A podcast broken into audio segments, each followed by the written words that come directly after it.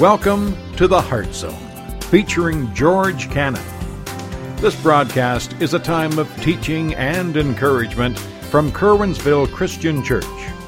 For more information, we invite you to visit us on the web at www.curwensvillechristian.org. And now for a message from the Heart Zone. Here's George Cannon. All right, folks, if you have your Bibles, I'd like for you to turn to John chapter 2. We're going to look at the last half of chapter 2. We looked at the first half last week of the wedding at Cana. So today we're going to look at John's account of the cleansing of the temple.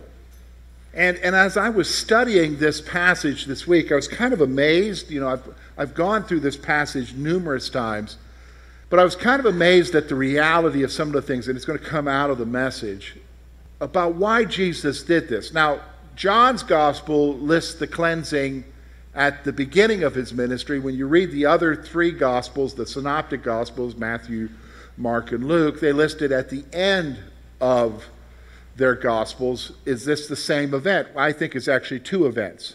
This is one event that happened at the beginning. When you look at the other gospels, it's a little bit different account. There's some other things that are happening there. It's very evident that this is a, another event that's listed in those gospels. John is wanting us to recognize that this is something Jesus did at the beginning of his ministry because he's wanting to communicate something to you and I. He wants us to grab a hold of a truth about Jesus and about ourselves. And that's why we're doing this series. We're doing this series to meet Jesus.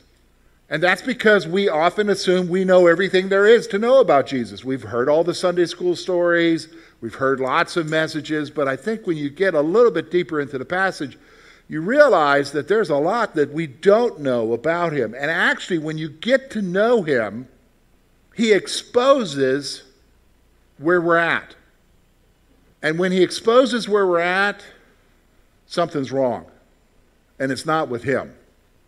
What do you mean, George? Well, for instance, okay, so if you go through the Old Testament, every time somebody came in contact with God, their first reaction is horror and the reason why they have horror is because they recognize who they are and what's wrong with them.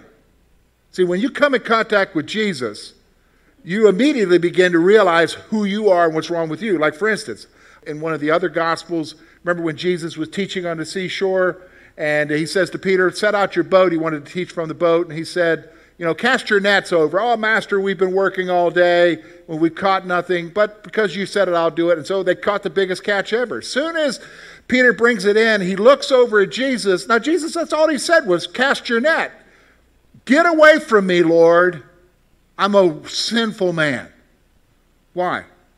When you understand who Jesus is, he exposes that something's wrong. And that's exactly what's going on here John is purposely showing us this account of the cleansing of the temple to show you why Jesus showed up and because something was wrong.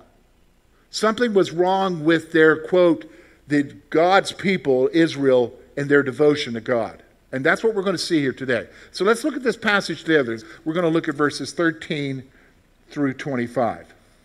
Now, the Passover of the Jews was at hand. And Jesus went up to Jerusalem. And he found in the temple those who sold oxen and sheep and doves and money changers doing business.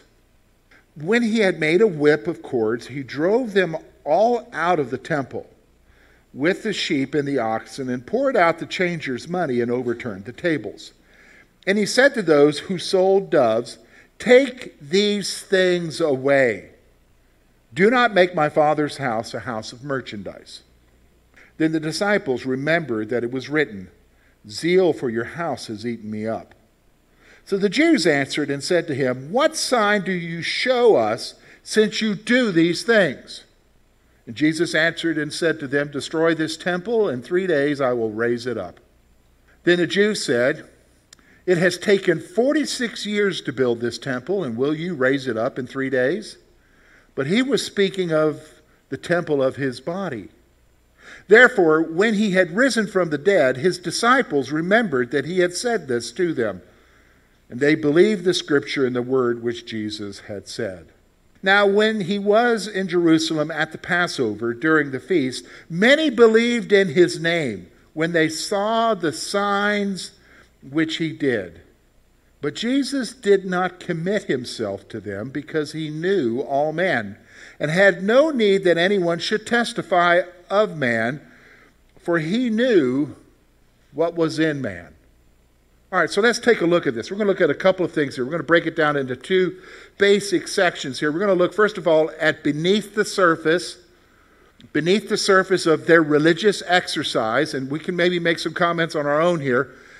And then we're going to look at the last part, which is them questioning Jesus. And I've labeled this section, Who do you think you are? So let's talk about beneath the surface. All right, so here's what happens. So, first of all, I want you to understand, let's set it up in our mind. It says that Jesus went up to Jerusalem for the Passover. Now, the Passover was the commemoration of what? When they were brought out of Egypt, out of slavery, you know, they had the Passover, the Passover of the death angel that would go and strike the firstborn of Egypt, except for those who had marked their houses with blood, eaten the Passover lamb, and then the very next day they went and left Egypt on their journey for the promised land. And so from that point on, God told them that they were to commemorate Passover every year. So it's a big festival of celebration for the Jews. So Jesus goes up to Jerusalem, where most would go up for that celebration. Now you say, go up. He's up in Galilee. How do you go up? I look at the map, it's down, it's not up. They didn't look at things the way we do as far as up or down, as far as maps. They did it based on typography. So when you would go up to Mount Zion, you would travel up a mountain. That's why it says go up. Okay, so he went up to the Passover. So here's what he does he goes to the temple. Now, listen, folks, we know he goes to the temple every year. So he's not seeing anything new. This time, he decides to do something. So let me just stop. Get it in your mind. What they were doing in the temple, they were always doing in the temple. So he decides to act right now for a reason. We'll see why that reason is. So when he goes into the temple, in the court of the Gentiles. Now, there were several courts surrounding the most holy place. There would be the court of the Gentiles where you and I, because we're Gentiles, we would be allowed to go there. We could go no further. To go further, they had a sign that said you would be killed, and they would kill you. Foreigners could only be allowed in the court of the Gentiles. The next court was the court of women. All right, so that's as far as a woman could go. Next court beyond that was the court of men. So men were the only ones, no woman could go there. And then there was the court of the priests, and of course, the most holy place. And that's the way it was. So the court of the Gentiles was supposed to be a place where foreigners could come and worship, as well as some other things that were being done there. Now, here's what happened. Over the years, they decided to use the space to make it convenient for people. What do you mean? Well, most people, when they traveled, because of the diaspora, because of the exiles, most Jews were spread out over the world, so they would come and make a pilgrimage back to the temple. So when they came, you wouldn't carry a lamb with you from Greece. You'd buy a lamb where? In Jerusalem. So where do you go? Well, the scripture says, the law said that the lamb had to be inspected before it could be sacrificed. So, what's your best chance of getting a lamb that was going to be acceptable right there at the temple? Do you want to make a sacrifice an oxen? You do that. If you're poor, you buy your doves. Where? Right there at the. It's convenient. Hey, I'm coming from Rome. Got Latin money. Can't use Latin money in the temple. I've got to use temple money. Where do I do the exchange? Right in the court of the Gentiles. And you would bring your money and you would exchange it. Like, you ever been to the airport and you've gone on, like, to Mexico or something, and you had to exchange money? Okay, that's what they had there. Only they would charge exorbitant fees for changing the money. So all this is taking place there. So here's what happens Jesus comes along and he decides enough. So here's the points I want you to see. Here's the first one convenience and good intentions became an excuse for personal profit. Now, let me just stop. Having animals available for pilgrims coming from a long distance to buy, that's a good idea, isn't it? Exchanging money into a one currency to be used in the temple, that's a good idea, right? It started out with a good idea. It started out with good intentions. Now, here's what happened as with all things, somebody realized we can make some money here. And the priests of the temple institutionalized it, and they got their cut. It was a known fact. So, what started out good ended up becoming corrupt. Still happens to this day. Still happens in Christian ministries, and I hate to say it, even in churches.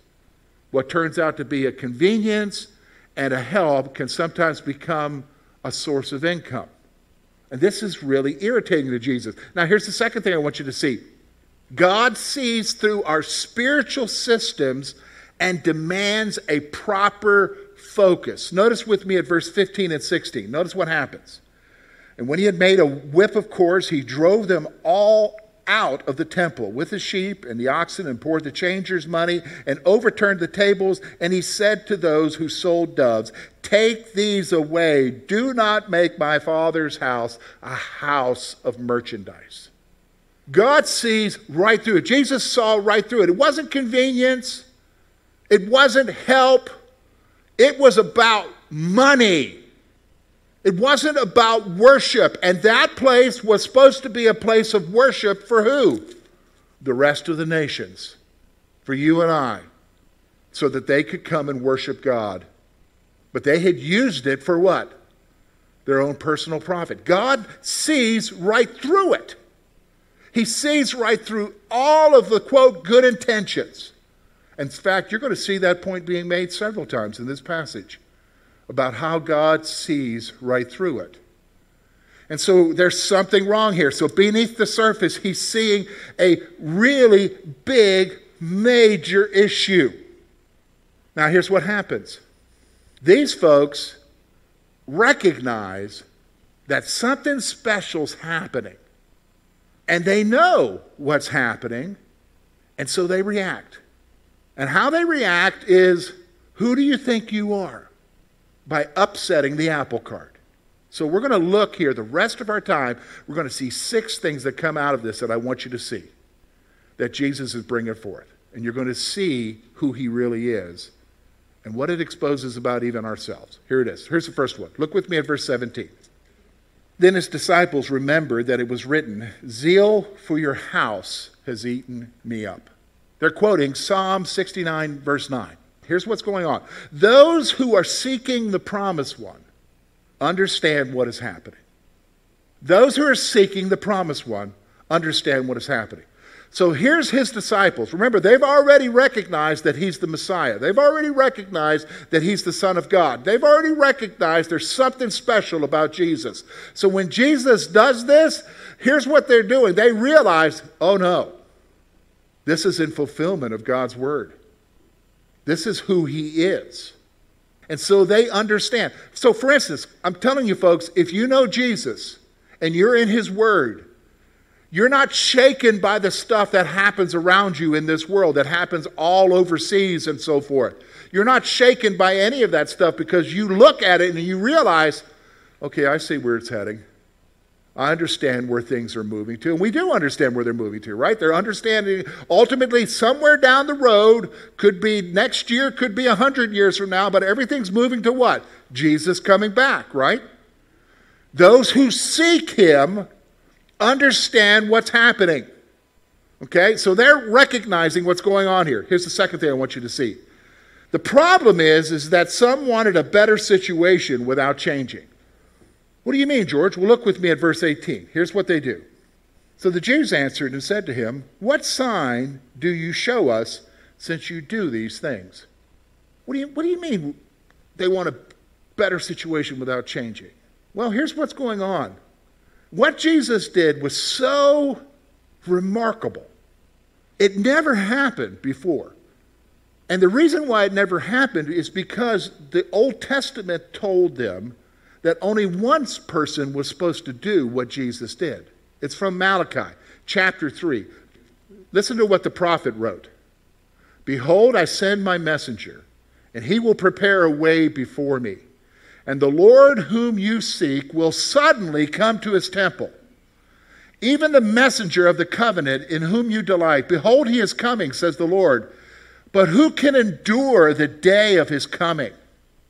And who can stand when he appears? He is like a refiner's fire and a launderer's soap.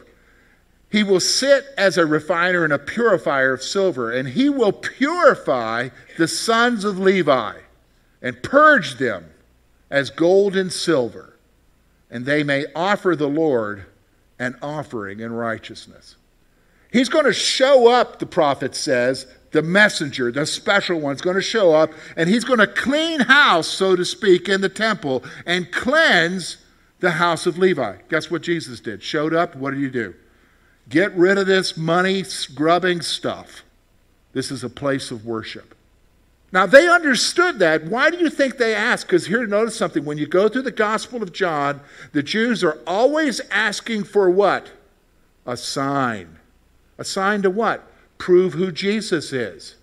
They know that what he's doing is something the Messiah would do. Now, here's the thing they, listen to me, they wanted a better situation, but without changing. What do you mean a better situation? Well, during Jesus' day, they were wanting the Messiah to show up. But here's why they wanted the Messiah to show up throw the Romans out, get rid of the oppression of Rome. But that's all they wanted. Here, the prophet is saying he's going to show up and he's going to clean house in the temple and purify their worship. But the problem is, that's not what they want him to do. They want him to clean up their world, but don't change them. Do you see what I'm saying? See, they, they wanted to him to show up, but they didn't want to change. You know, it's the same thing I see happening today in North America. I'm just being honest with you in a church. Okay, so I probably would say not a month goes by, if you listen to the Christian radio or if you get a Christian publication of something, you will hear someone say that we need to pray for revival in America. You hear that? Now, let me just say that that is a wonderful prayer request. But I don't think people know what they're talking about when they pray for that. What do you mean? Only God can change America. Yeah, only God can change America. But do you realize what you're praying when you're praying for a revival? See, when we pray for that, we're wanting all the mess that's outside of us to clean up. But do you realize in revival, it doesn't start outside, it starts with you. In fact, I'm not the problem. Why do I need to change? You need to change. Then he cleans up the outside. Do you understand what I'm saying? That's, but that's not what we're praying for, George. I think everything's okay in the church. I think everything's okay. I mean, I'm, yeah, I've got some problems, but I, I'm living with them. You know what, God? isn't living with them. And yeah, pray for revival, but revival means he wants to change you. See, we're in the same situation as these Jews. We want the Messiah to show up, throw out the Romans, but don't you dare touch our temple worship. See, this is the number one reason why they wanted Jesus dead, is because he was coming to turn things around back to God the way it should be. Do you see what I'm saying? This is, this is who he is, this is what he's doing. Here's the third thing I want you to see. While they understood what he was doing, they questioned his authority because he made them uncomfortable. But actually, can I tell you? It's because they didn't want to know him. In fact, John told us that. Where? John chapter 1. If you want to, just flip back to John chapter 1, verse 11, and look at what it says. It was, he, in that prologue section where he's kind of introducing the concept of Jesus to us as the Word, and the Word was made flesh and dwelt among us. But look at verse 11. He came to his own, but his own did not receive him. See, this is the reality. The reality is, is they understood what he was doing. You understand, when Jesus was cleaning the temple, they knew what was going on. But it was hitting too close to home. So they're asking that, the way we would say it, question, who do you think you are? Isn't that the way it is? Let's be honest. You know, I, I think about myself. Uh, you know, we all come in contact with people every day, right? I mean, we live interacting with people every day. Now, some of those people pluck your nerves, right? Do you have people pluck your nerves, or do you live in a perfect world where everyone treats you just right? Now, people pluck our nerves, right? And, and you pray for them. Oh, God, take care of them. whatever way you mean by that. But guess what? He takes care of you. That's where the problem is. And so then we're like, well, wait a minute now, Lord. What are you doing? Who do you think?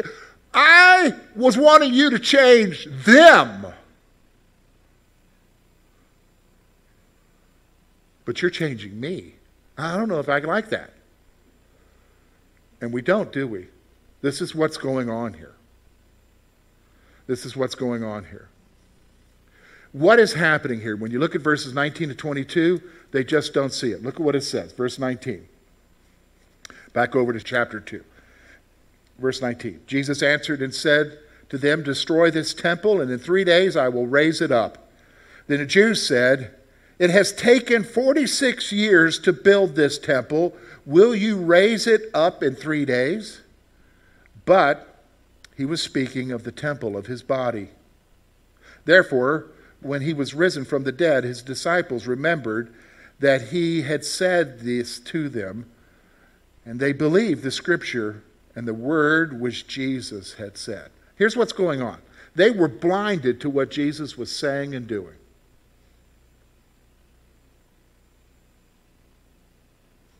You know what should have been their response? Because, first of all, they're looking for him, right? They're, they're like, oh, come, Messiah.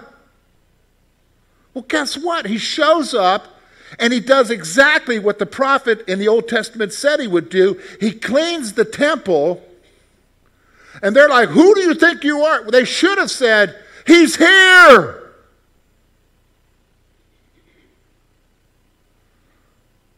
But they're blind to it. They can't see it. So even when he says, destroy this temple, they're thinking the temple that they were in. Now, they were in Herod's temple. Let me explain to you. So, there was a temple that Solomon built. That's the first temple. That was destroyed by the Babylonians. Then they had a 70 year captivity. When they came back, they laid the foundation and built Zerubbabel's temple. That's the second temple. Now, Zerubbabel's temple pretty much functioned for several hundred years. And then Herod, you know, the tetrarch, Herod comes along and what? He renovates it. He renovates it into something spectacular and beautiful according to what he thought. And that's the temple they're in. It's the renovation. Now, it took 46 years for the renovation to take place. So they're like, we're going to destroy this place. It took 46 years to get this. What's going on? They didn't understand what he was saying. Because Jesus, what he was talking about was the temple of his body. And they couldn't see it. In fact, it isn't just them that couldn't see it, it was the disciples. It wasn't until what? Jesus rose from the dead that they even realized what he was saying. They were blind. What blinds them? Can I tell you what blinds them? It's the same stuff that blinds us our personal agendas, our goals, our ambitions, what we want. It blinds us to God working in our lives. Because what I want is more important than anything, isn't it? At least that's what we think. But then when God shows up, we can't see him. Because, like in this situation, he does the exact opposite of what we think he should be doing. And that's how God acts. This is what's going on here. They were blinded to what they're saying. But here's the thing when you get to the rest of the part there, where it just kind of gives you a, a, basic outline of what's going on at the Passover, look with me at verse 23. Now, when he was in Jerusalem at the Passover during the feast, many believed in his name, and when they saw the signs which he did. But Jesus did not commit himself to them because he knew all men. And he had no need that anyone should testify of man, for he knew what was in man. Here's the final thing I want you to see about Jesus. Sadly, many respond to Jesus because of what he can do for them. But notice what it says. He knows that. But he doesn't commit himself to them. Why? Because he knows their hearts. Look, I'm old enough now. A lot of you have been stomping around the earth long, for a long time and you've interacted with people. I'm sure you've come across somebody that just, when you meet them, like, oh, yeah, they are your friend. They will do anything for you. And uh, we're, we're supporting you until the rubber meets the road. And where are they? Where are they? And you thought, and you were like devastated. I thought they would be there. Well, the reason why we're devastated is because we don't know what, who they really are, right? Now, we find out later, but I'm going to be honest with you that kind of thing didn't happen with Jesus.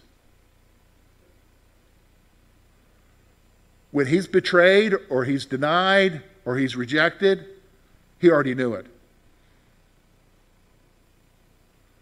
So when he's got all these people who are excited, oh, Jesus, wow! You're going to see it later when he's feeding the 5,000 people are showing up, yes! But then when he starts saying things like, eat my flesh, drink my blood, they're like, whoa, we don't want anything to do with that. We're out of here. And the text will tell you that they only showed up because they were being fed. But the fact is, Jesus knows us. Which goes back really to the heart of this whole passage. Here he shows up in the place of worship where people are supposed to be worshiping God, and he's the Son of God. And he knows exactly what's going on because he knows men's hearts. That's the reality. What's, what does that mean to you and I? Look here, folks. Jesus knows us.